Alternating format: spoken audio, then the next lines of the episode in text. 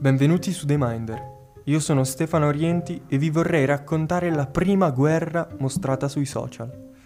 Sono passati 77 anni dall'ultima guerra in Europa e il mondo è completamente diverso da allora, soprattutto dal punto di vista della comunicazione delle informazioni sugli scontri bellici. Il conflitto russo-ucraino può essere visto come la prima guerra europea pubblica, narrata costantemente dal mondo mediatico e dai social network. All'interno di questo mondo vi è una locuzione inglese che ha lo scopo di designare un'informazione in parte o del tutto non corrispondente al vero, la fake news. Essa è divulgata intenzionalmente o meno attraverso le piattaforme.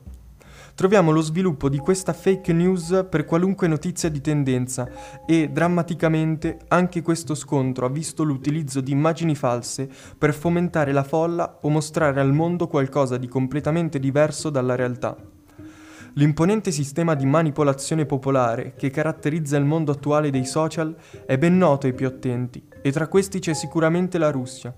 Infatti, di fronte alla guerra di Putin, il suo entourage e la televisione nazionale sono ben intenzionati a nascondere le azioni militari dei russi verso la popolazione ucraina.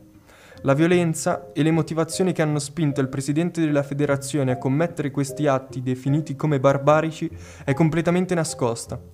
Infatti, durante il telegiornale di mezzogiorno del 25 febbraio, i telespettatori russi non hanno potuto vedere se non poche immagini vaghe e fugaci della violenza che è stata portata dal loro esercito contro gli ucraini.